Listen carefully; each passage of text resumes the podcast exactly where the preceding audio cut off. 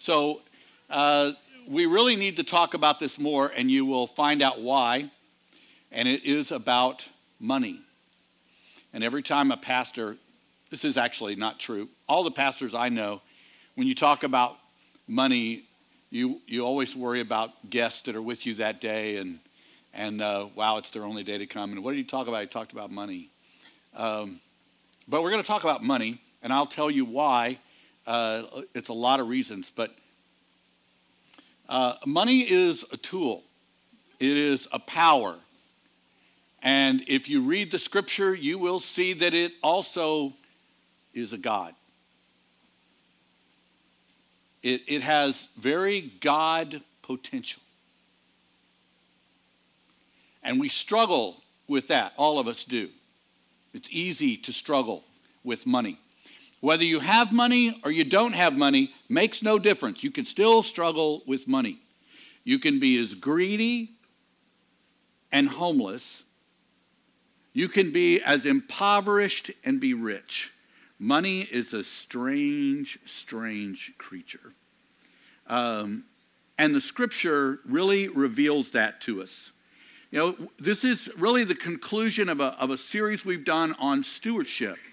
And we began that stewardship with, um, uh, actually, we're going to go in kind of in reverse at how we went. But the stewardship is a great empire. It's the empire that you run, you operate. You are the sole operator of an empire that God has created, and that is you. And last week we looked at purpose. That God created each of us with a purpose. And, and, and the value of understanding that, the value of that capturing you is priceless.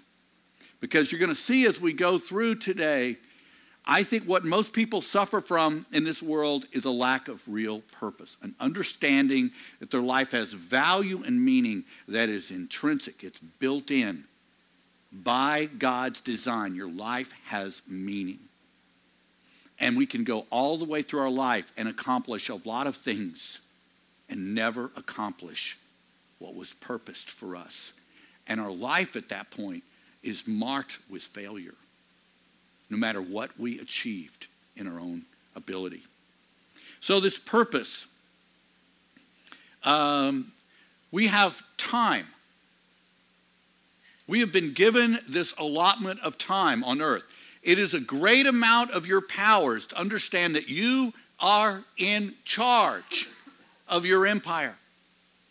All that it is, all that it exists of, all that it is capable of being has a time clock running on it, and it's, it's yours. And when that time is up, there is no more time. When that time is up, what has transpired in the empire known as you? What has happened? How is it changed or affected the world, your family, the universe? There is a sense in the scripture of urgency about our purpose in this time. You weren't born in 1912 or a 5000 BC. You were born today in this time, and your purpose is alive right now in this time. And to miss that, all the rest of the pieces will come apart. You were given gifts and talents coming into this world. You were given capabilities. They're yours for the purposes that you were created for in this time. You can use them for other things. You can use them to build something different. You can use them to glorify you. You can do anything you choose with them. They're yours. God is never going to take it away from you because you're misusing it. That seems like a curse, doesn't it? I mean, if God would just you could tell when you're walking with God, oh, it's, it's not working. But no, that is yours to operate with and in.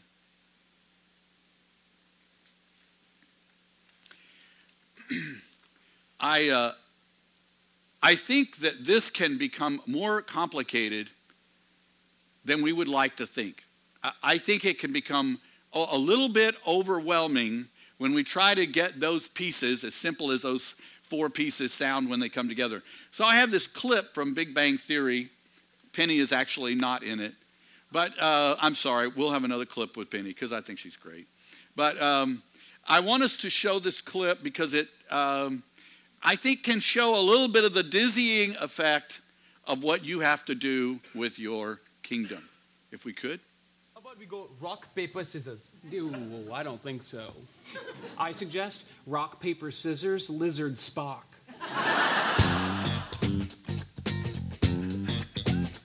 Scissors cuts paper. Paper covers rock. Rock crushes lizard. Lizard poisons Spock.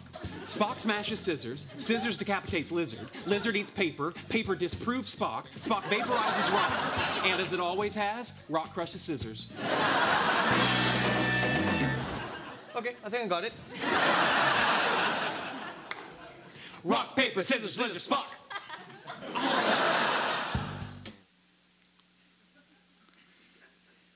Don't you wish you could say, Oh, I got it after that? When he first did that, I thought, Koothrappali did all right. Yeah, I got that. A little dizzying. And it still didn't work. They still came out the same. You have an empire to run. It's you. But there are expectations of your empire that God created. They're there. And as we go forward, uh, I just want us to look at a few scriptures. Uh, the plan and purpose for you. You have time. I don't know how much you have. I don't know how much I have. You have gifts and you have talents. You have purpose and you have the Holy Spirit. That means you have God inside of you, putting all those pieces together. The scripture tells us in Ephesians 2 For we are God's handiwork, created in Christ Jesus to do good works, which God prepared in advance for us to do. You have a life of destiny. No matter how small you feel, how compromised you might feel, how insignificant you might feel, it, God is saying, I prepared a purpose for you in this time. In Romans 8 28, starting with verse 27, actually, and he who searches our hearts knows the minds of the Spirit, because the Spirit intercedes for God's people in accordance with the will, with the purpose of God. The Spirit is working in you, He's interceding, He's interjecting according to God's purpose in you. And we know that in all things God works for the, uh, for the good of those who love Him, who have been called according to His purpose. For those God foreknew, He also predestined to be conformed into his, the image of His Son. Part of your purpose is you will be conformed into a human being that resembles Jesus more than Adam. And so that life you have has an eternal plan. Jeremiah tells us that was in place before you were born, before you were conceived. So I want you to understand your life has a very eternal quality to it. Before you existed, your purpose was real. This is what makes you so important in this time. You are God given purpose in this time. And then I showed you this framework of you, framework of me, that we have this time, gifts, talents are operating in that. And then we looked at the message of the servant who the five uh, had the five bags and the two bags and the one bag. And we see where the guy with one bag buried the bag, handed it back at the end of his life, we can call it that. Just one bag, where the others invested. And the scripture calls that an evil servant. Why? Because he took the gifts and the talents and the opportunities and the resources and the time and he produced nothing. He lived, probably had a family, had a favorite team, a car, a hobby, you know, gave at the local church. But he did not put to work those things that he was entrusted with in his time. So, what he gave back to God is exactly what God invested. How do you measure your life? Your potential is a serious part of God Himself. And life will challenge this charge. Life will get in the way of your life, I tell you. It is the most challenging thing in your life is your life. People can go day by day, live day by day, week by week, year by year, and when they get to the end of their life, they never really started on their life. They breathed, they ate, they drank, they fell in love, they created babies, they got fired, they got hired, they retired, but they never really started doing the life that God put in them. Because life will challenge the priority of God. You're going to find that life is always urgent, and God is just important. God is rarely urgent for anybody. So you will do life, because life is always urgent. But at the end of the day, what was important will be important, and what was urgent will be over. I gave you a Denzel Washington clip, and I'm going to use that to just move in to talking. Yes, we are going to talk about money. Denzel Washington said, Dreams without goals remain dreams, just dreams. And ultimately, they will fuel disappointment. Goals on the way to achievement. They are the things that are on the way to achievement uh, and cannot um, cannot be accomplished. That's what that should say. Without discipline and consistency. So, between goals and achievement is discipline and consistency. Now, most people, when I say that about getting good at something, getting a job, earning a degree, it makes good sense to them.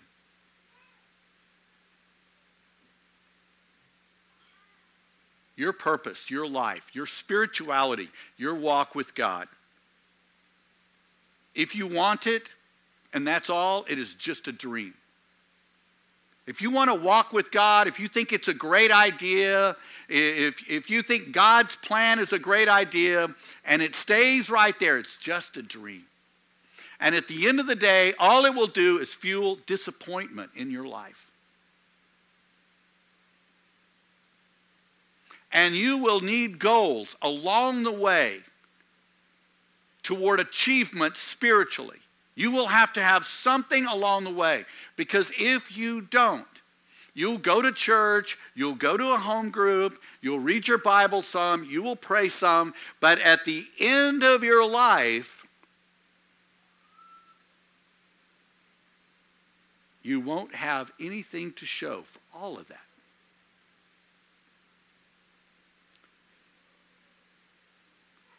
You're going to find that a spiritual life will take discipline and consistency.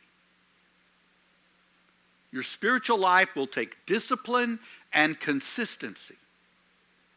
And, and if those are two things that you're not good at, you go, wow, I suck at those. Here's what God would say I don't. God would say, I don't suck at those. And I am on your team. What he would say to you is, I am discipline and consistency. And I am on your team. So that is not what will stop you from your purpose. It will be that you decided not to apply discipline and consistency in your spiritual life toward a God purpose. It will be because you decided not to do that. I like this uh, quote. um, it's, you know, I don't know if you can read it from there, but uh, effectiveness in human endeavor calls for uh, calls the originating uh, uh, the organized budgeting of time. For the average man, the 24 hours of each day should be divided as follows: eight hours for sleep, eight hours for work, eight hours for recreation and spare time. The successful t- person budgets time, income, and expenditures, living within his means. The failure squanders time and income with a contemptuous disregard for their value. What I like is the bottom line. Tell me how you spend your spare time and how you spend your money, and I will tell you where and what you will be 10 years from now.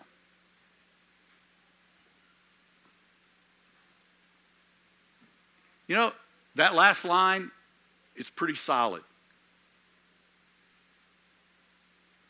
As, as a pastor, when I do counseling, if I could be really, really honest with people when they walk in the door, I could ask them three or four questions and I could tell them, you know, you're really wasting your time here.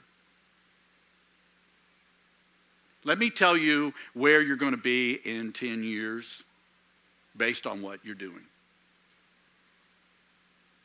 Now, it sounds so arrogant, doesn't it?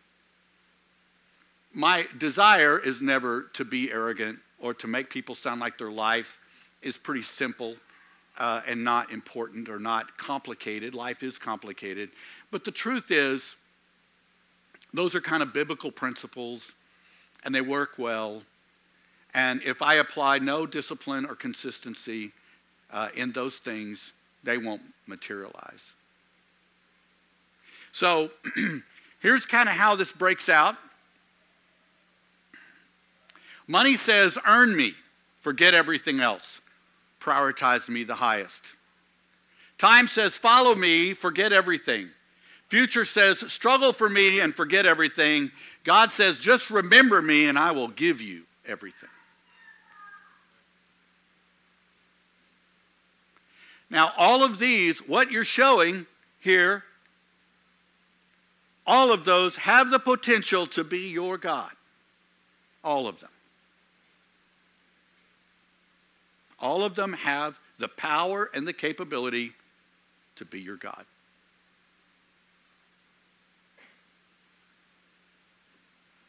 You just have to pick which one is going to be your God.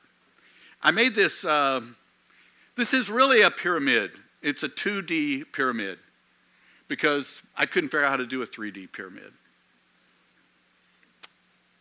It's not one of my gifts. Here's what it looks like for a lot of us we apply our purpose and our talents and our gifts, and this is time going up. The point at the top is the end. That's how much time you have. How big is your pyramid? I don't know. But many of us, our purpose becomes to gain possession, to gain money, gain status. For many of us, it defaults to this. I'm not saying people choose this, I'm saying it kind of defaults to this. Or it might look like this the next one. Our gifts, our talents, Maybe that's where you get your accolades. That's what people are most impressed with with you. You can do amazing things. It, it's making you famous. And so it realigns. And so money can become your ultimate purpose of your time, or your gifts and your talents and what they produce can become the ultimate purpose of your time and your life. But the truth is, these will never, ever produce your life the way God created it. Because God created it to look like this. Your money and your possessions, your talents and your gifts, engaged with the Holy Spirit within, all driving but toward the purpose that God has for your existence. Time is the field where your money, your possessions, your talents, your gifts, and the power of the Holy Spirit come together to produce the fruit of God's kingdom. Ultimately, feeding forward into the purpose for which God intended. This is what it looks like. You know, there are about 500 verses on prayer in the Bible. There are about 2,500 verses on money. Do you know why? Because prayer is rarely an idol or a god to humanity but money is. Why, why is money so powerful in the scripture? Why is it so talked about? Well, uh, let's look at a few, and I think it will begin to become evident. God changes our measure of value. Matthew 16, 26, 27. What good is it if someone is to gain the whole world and yet forfeit their soul? Or what can anyone give in exchange for their soul? For the Son of Man is going to come in his Father's glory and his angels, and then he will reward each person according to what they have done. And he says, Where your treasure is, that's where your heart will be.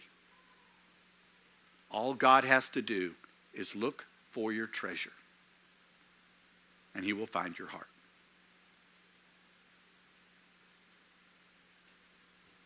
Luke 16, verse 13. No one can serve two masters. Either you hate the one and love the other, or you will be devoted to one and despise the other. You cannot serve both God and money. Isn't it interesting how it takes two masters and then at the end reveals who they are? God and money. Why does God, uh, money make such a perfect God? Well, money can buy time. It can't extend your triangle, your pyramid, but you can hire somebody to do your laundry. You can hire somebody to work on your car. Hire somebody to cook your food. Hire somebody to do your taxes, to fix your house. You got enough money, you can hire somebody to do work for you. In fact, if you have enough money, you can do absolutely nothing all day, all night. Or just go shopping. Money can buy time. Money can buy experiences. Do you want to go on a safari? Do you want to shoot an elephant? Do you want to climb to Mount Everest? Do you want to go into space? Tell me what you want. Do you want to go into the into the Mariana Trench? All it takes is money.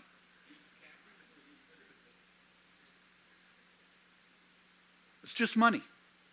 The only thing separating you from all those things is money.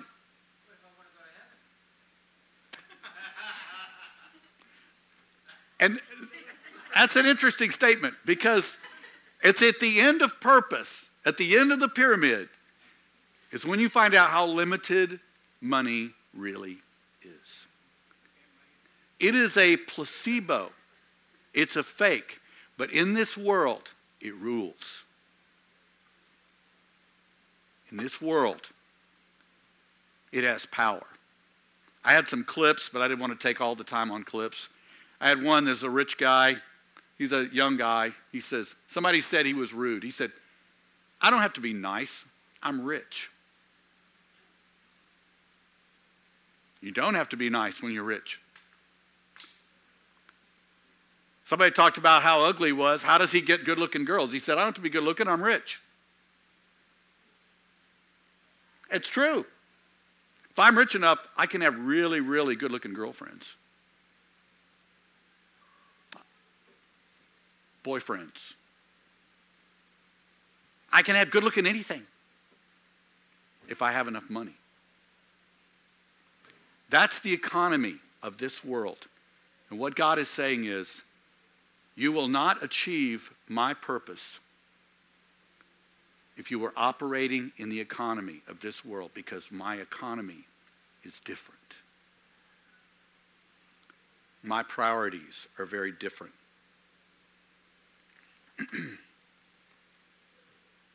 Money can buy some gifts, it can buy some talents. Money can even buy a purpose. It can buy a purpose for your life. People with a lot of money, almost all of them, develop a charity of some kind. I'm going to create a purpose. I have money. It can be starving children somewhere. It can be the slave trade, the sex trade. It can be save animals, save the environment, save the globe, save the water, save the whales. Save something. But it won't save a soul. Money buys purposes all the time but it won't buy God's purpose.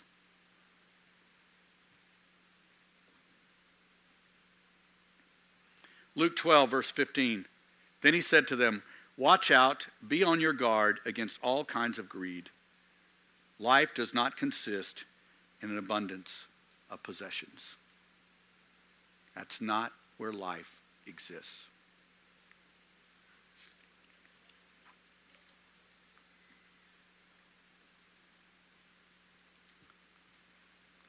Money, because we feel the effects of it, has a powerful voice in most of our lives. For many of us here, we have known the need for money. People here, I know people here have been homeless and really desperately struggled financially.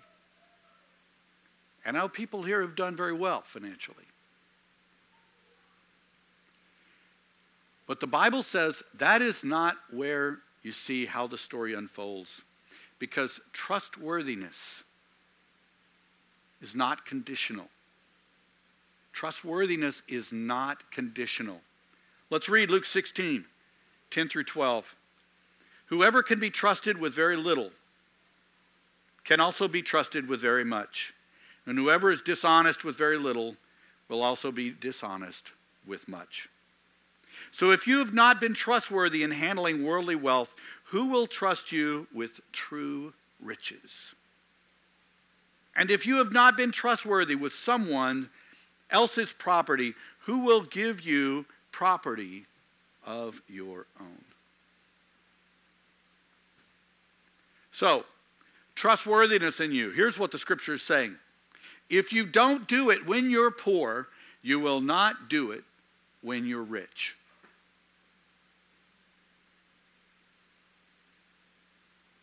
If you're not good with money when you're poor, you won't be good with money when you're rich. Let me tell you another one's strange. If you don't pay your bills when you're poor, you won't pay your bills when you're rich.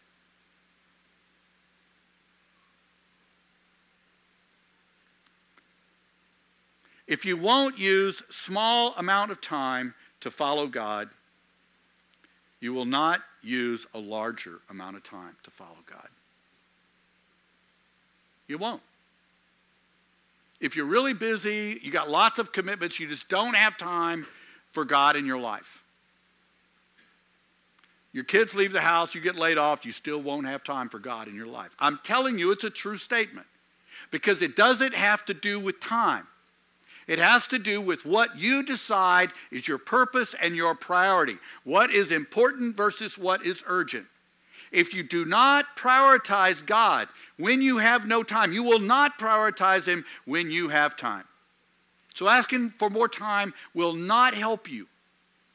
If you do not give money when you don't have any money, you won't give money when you have money. You'll still have to learn that piece.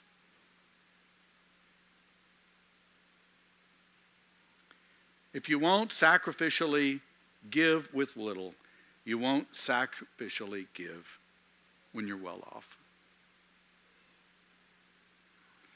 It is a condition for us. And the scripture is talking to us and saying, This is how I train up people to achieve their purpose. We struggle with contentment. I won't get a show of hands, but I'm sure there are people here that really want something they can't afford. Um,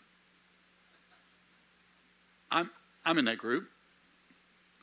I, I'm not saying that's a, a bad thing. I'm saying that the real question is how well do we hold on to our contentment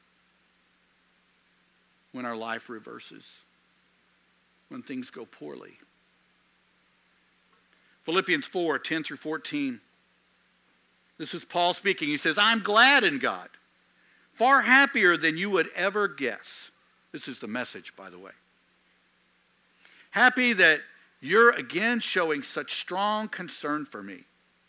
Not that you ever quit praying and thinking about me, you just had no chance to show it.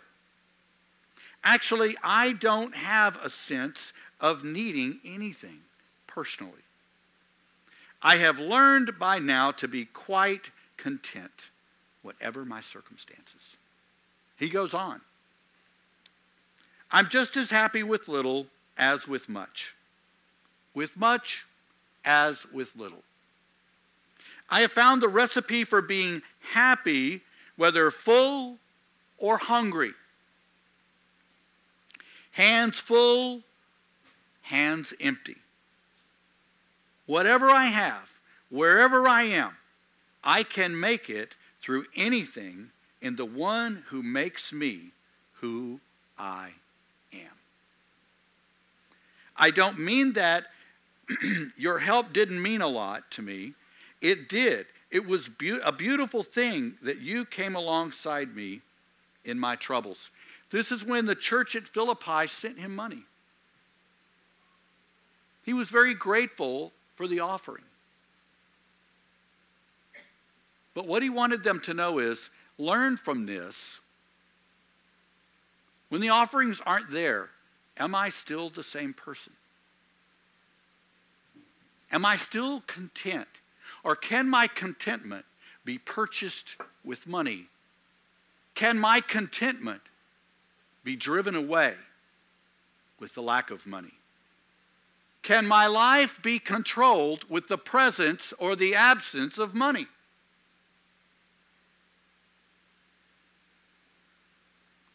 Am I happy with steak? Am I happy with beanie weenies? Am I content? When I'm demoted from this job to this job, will I never get over that? Will it be just too offensive for me to work at that company?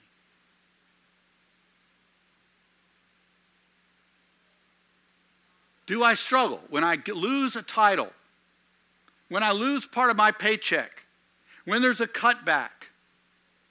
Am I one that just that offense will stay with me forever?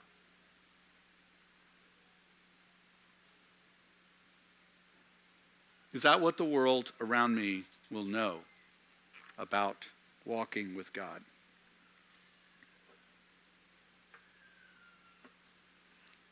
Matthew chapter 6 is talking about where are we storing up treasures?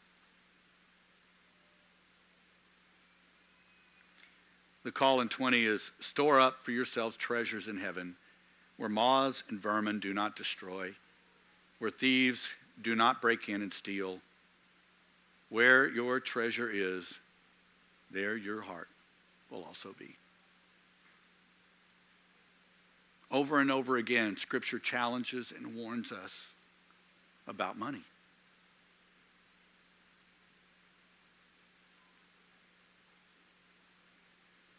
1 Timothy 6, 9 and 10. Those of you who want uh, to get rich fall into temptation and a trap and into many uh, and into many foolish and harmful desires that plunge people into ruin and destruction. For the love of money is the root of all kinds of evil. Some people eager for money have wandered from the faith, pierced themselves with many griefs. Money isn't evil. Not evil. But the desire for money has really misled many people. Normally, we desire it because it'll make us more comfortable, it'll get us things we want, it'll some, fulfill some desires, it will do some things that God says, Why haven't you talked to me about those things? Money can fix our lives. That's how it feels. Now, when you suffer a loss, a family member, a divorce, a child, you experience a loss that money cannot heal and you realize that money has great limitations. It only can do God things when it's in the hands of God people for God purpose.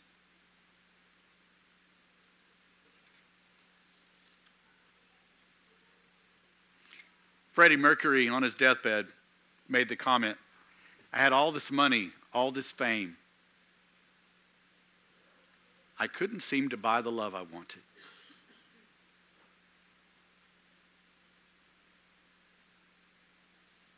What a terrible regret on your deathbed. I just couldn't seem to buy that love that I so dearly wanted and needed.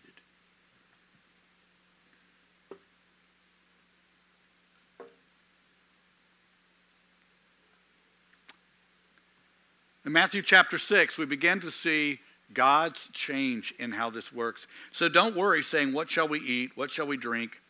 What shall we wear? For the pagans run after these things. The ones that don't have God run after these things. And your heavenly Father knows that you need them. But seek first his kingdom and his righteousness, and all these things will be given to you as well. Don't worry about tomorrow. Seek first what God is doing in this time. Look for it. Use your discipline and your consistency to connect with what God is doing.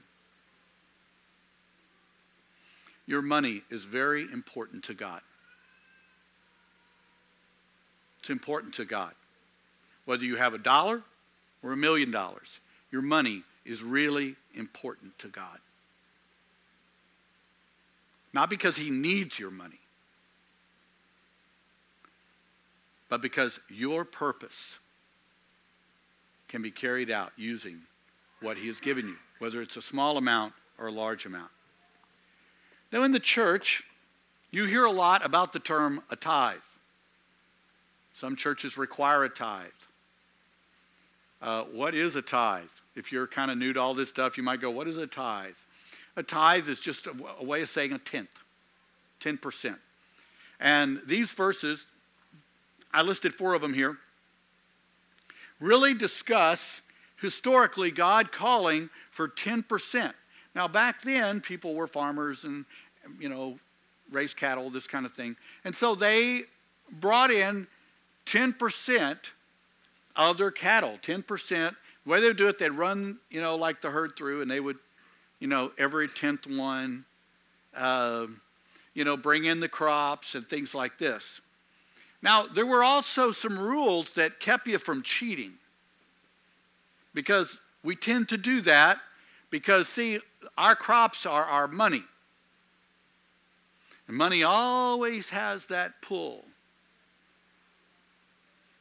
I can walk right now because I was prayed for this morning. I could not move this leg. It's just really cool. Forgive me for that. But I was just saying, this is like a miracle cool, you know. I'm not dying of pain right now. So, thank you. Yeah. Uh, that was a God purpose right there, you know, and I'm just, I was just, I was sitting up here in tears. And uh, so, thank you. God made it specific. He said, you know, if you start moving your sheep around where all the weak, sickly ones are like every tenth one, it's going to cost you too. You know, had, they had to come up with rules to keep us from playing it because we play, don't we? God doesn't need your cows, doesn't need your money. God's view is this your time, it actually belongs to me and always did. Your talents, your gifts, where did you get those? You got them from me. Did you have a good crop this year? You're welcome. Did you get a pay raise this year?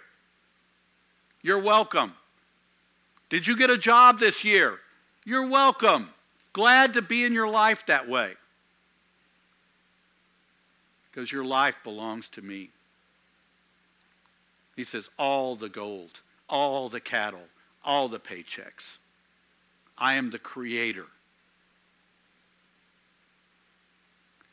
The struggle is when we start trying to figure out and divide out, okay, God, what do I have to give to you and call yours, and what do I get to keep and call mine?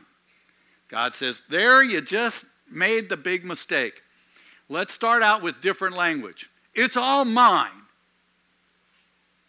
That's what God would say. Now, when I say mine, I'm not saying the church. God's saying, It's mine. Now, let's start from there. I don't know if anybody is familiar with LeTourneau University. Uh, it's a kind of a prestigious university up in uh, East Texas. Um, it became a huge uh, manufacturing company. Uh, Mr. LeTourneau did. Ultimately, started a university.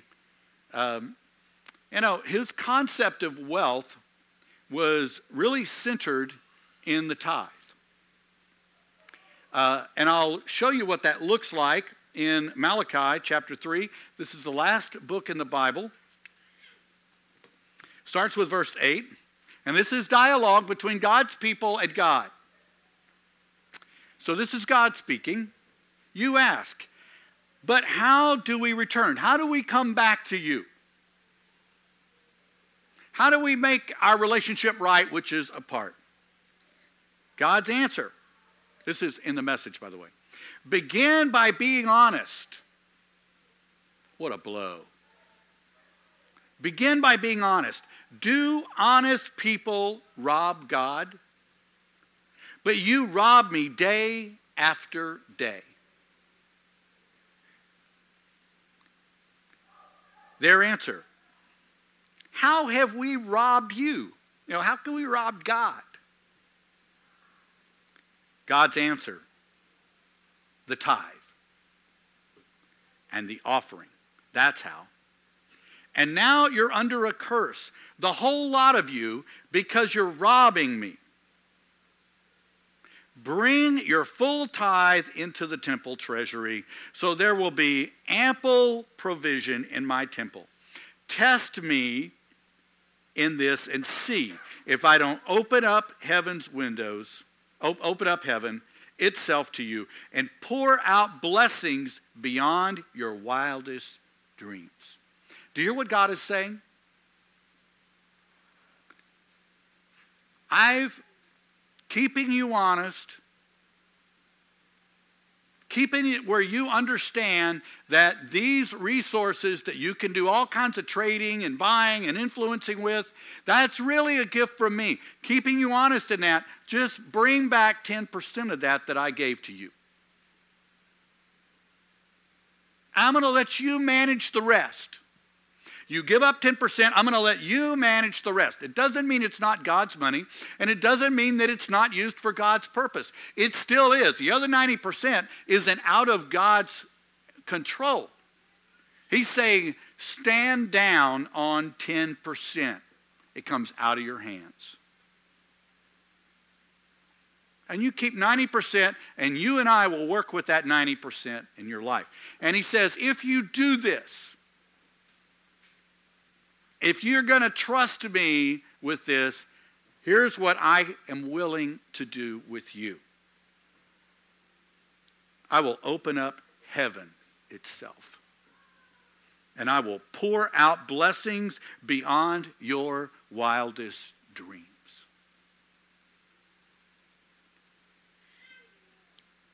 For my part, I will defend you against marauders, protect your wheat fields, your vegetable gardens against plunderers.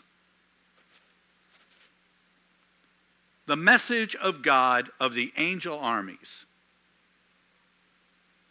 You'll be voted happiest nation. You'll experience what it's like to be a country of grace. God of the angel armies says so. You know, many people have looked at that and said, that sounds like the better deal. What God is saying is, trust me with a little bit, and I can give you more. Because if I give you very little and I can't trust you with it, how can I give you more? Isn't that what the scripture said?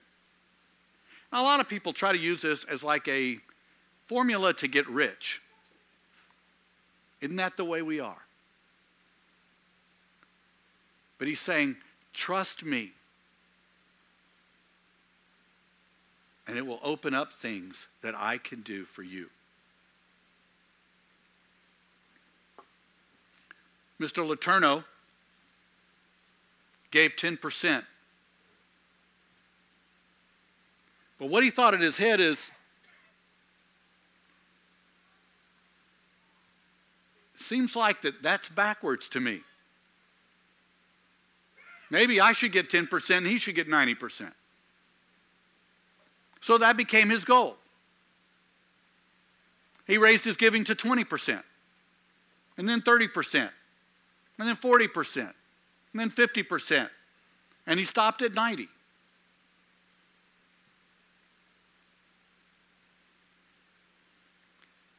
Mr.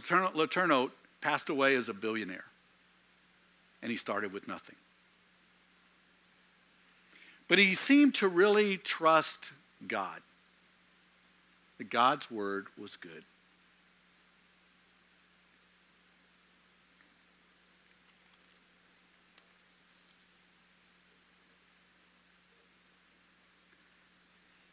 Your purpose, your money, your possessions they're all at play. Your talents. To reorient those things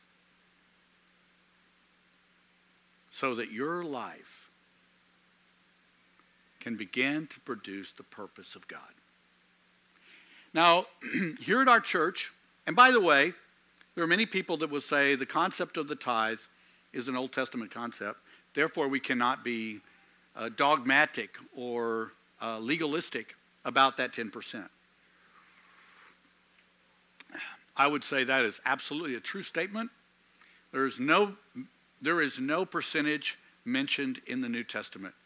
I actually think it would be um, backward to have such a thing in the New Testament. You see, in the Old Testament, they needed rules for guidelines to try to walk the path that God gave them. But in the New Testament, what God has given us is the Holy Spirit. And when you read in Philippians, you read in Ephesians, you read in Colossians, how sacrificially they gave. It's in every book.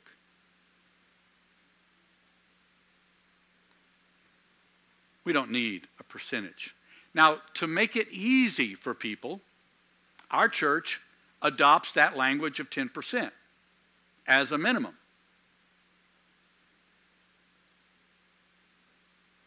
That's what we expect from our, our believers 10%. Now, if you do the math, that's going to sound like a lot of money, especially if you don't make enough money now. But I'm going to tell you today that there are people, there are stories of how God was honorable when people took the risk to give. When people took the risk to be honorable with God, how their lives financially flourished. They're right here in this room. My challenge to you this has everything to do with maturity and growing. Money is always going to try to be a God and a purpose. And my challenge is you should give to your church. You should give to the church. We, um, and, and you might ask, what, what do we do with money here? Well, we keep the AC and the lights on and some of the basics. I get a salary. I'm sorry to say I don't know exactly how much that is, but it's, it's, it's not a salary that would impress you. It might depress you, but it is not a salary that would impress you. Um, but, but the truth is, I don't work for salary. I don't work for God for a salary. And if the church cut my salary to zero, I'd still be here doing the exact same thing I'm doing. Because this is my purpose. And my purpose cannot be bought or sold. And if somebody comes and offers me a job for $100,000 a year, unless God says, This is where you're going, I am right here because this is where my purpose is. You want to see God do amazing things? Then challenge the role money has in your life. Now, I know that some people can't give 10%, and my, my counsel would be give till you feel the hurt. And then plan a goal to be at 10% in six months or whatever it is. Make something hurt. That's, that's, that's what I would tell you to do. And what I would tell you is God meets those who are trusting Him with the things that can make your life work correctly. Money, money can be a God because it can do so many things for you so many things for me. and it will always be a temptation. I was on staff at the Houston Vineyard for a number of years. Um, I'm going to really tell you a terrible thing about me.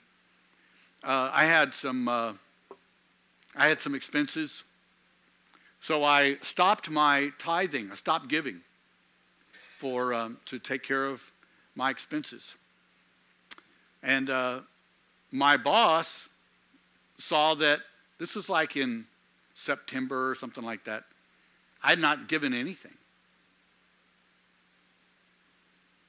And um, he called me in. He was so, he was in tears.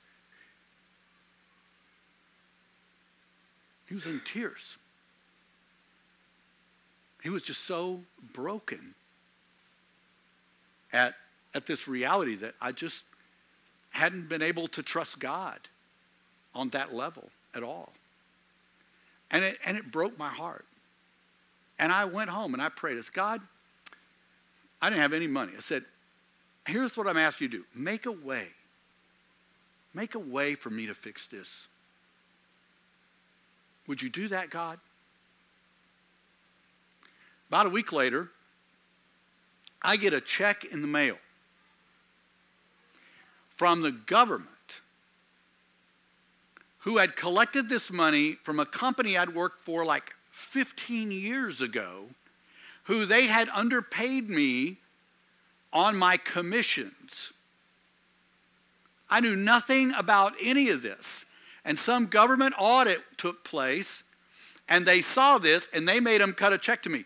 So they cut a check to the government to clean up their offenses with the government. The government, I get a, a check from the U.S. Treasury for the exact amount of money, which was in the thousands,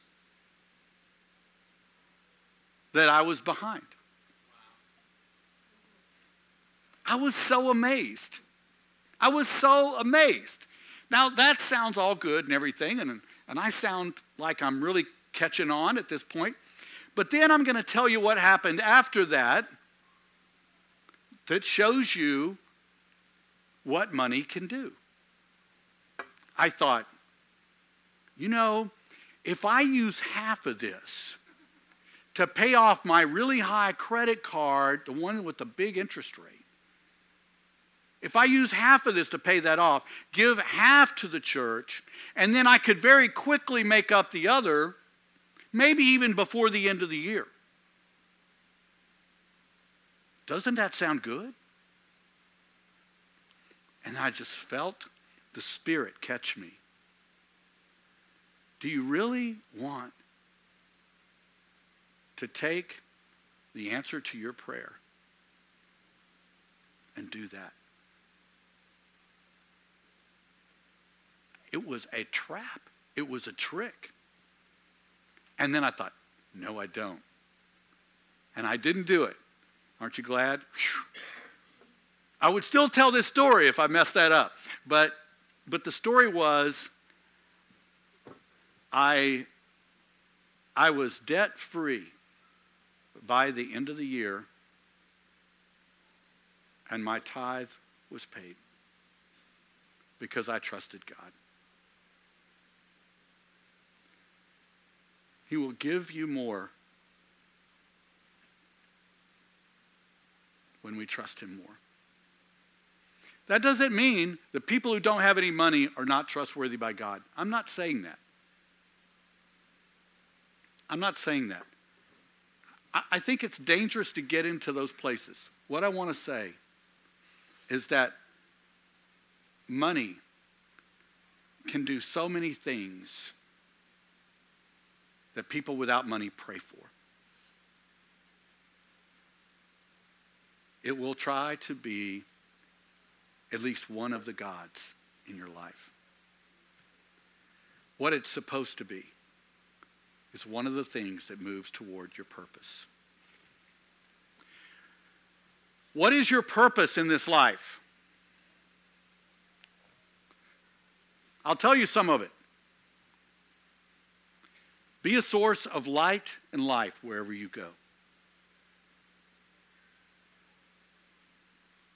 The scripture tells you be a source of light and life wherever you go. Whatever the circumstances. Are things going really poorly? Or is everybody against you? Is your family difficult?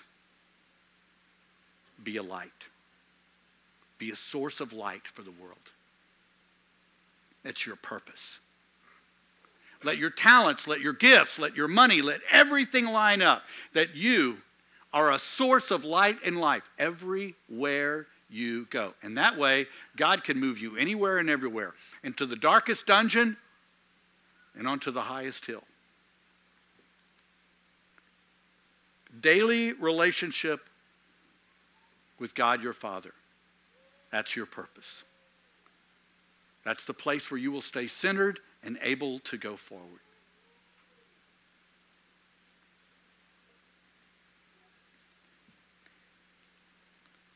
live out life in relationship with the body of Christ.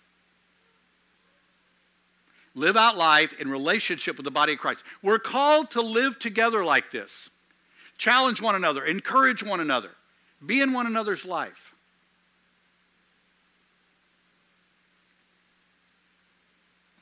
Part of your purpose. Change the world. Change the world. We are often deceived into thinking that we are uh, insignificant people beyond our small circle, that we really don't have the capacity to change the world. But your purpose is about changing the world. And to surrender that is to surrender a big part of what God has called you to. We have the capacity to change the world. We just have to do these other things. Commit to evaluating how you are moving toward your goals.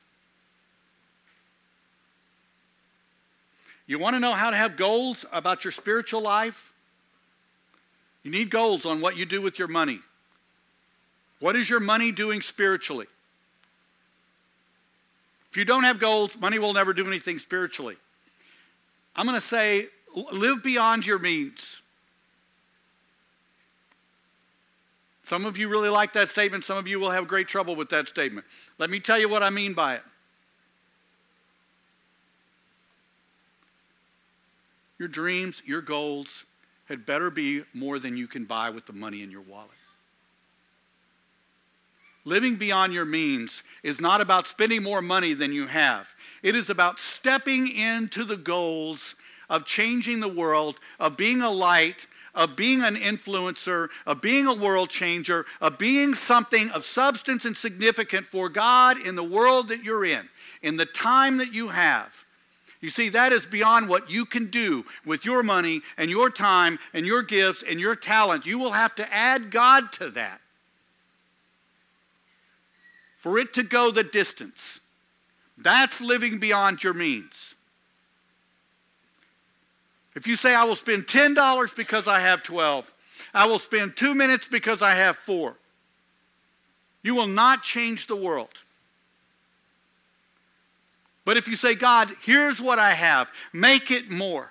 I desire more. I desire to express and reveal and to take hold of that purpose for which I was created. Now you are dealing in a commodity and a quantity that is far beyond what you are capable of buying.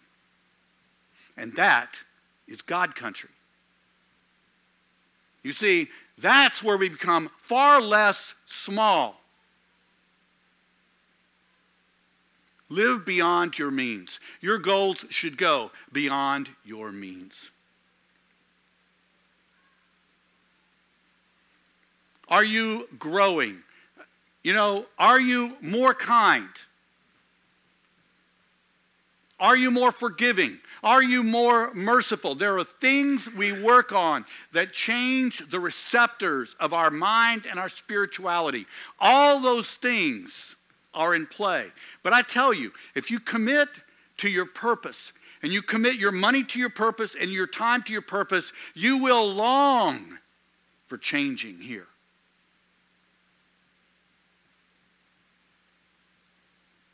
You see, when it says, give, don't give out of obligation, but give with a joyful heart. I know people who don't give because they said, I don't have a joyful heart. They let it in there. What it's really saying is now you see what you need to work on. You need a joyful heart. Love, joy, peace, patience, kindness, meekness. How about self control? All of those things. Working toward a discipline and a consistency of life that will produce the purpose God has put in you. If you would stand, please.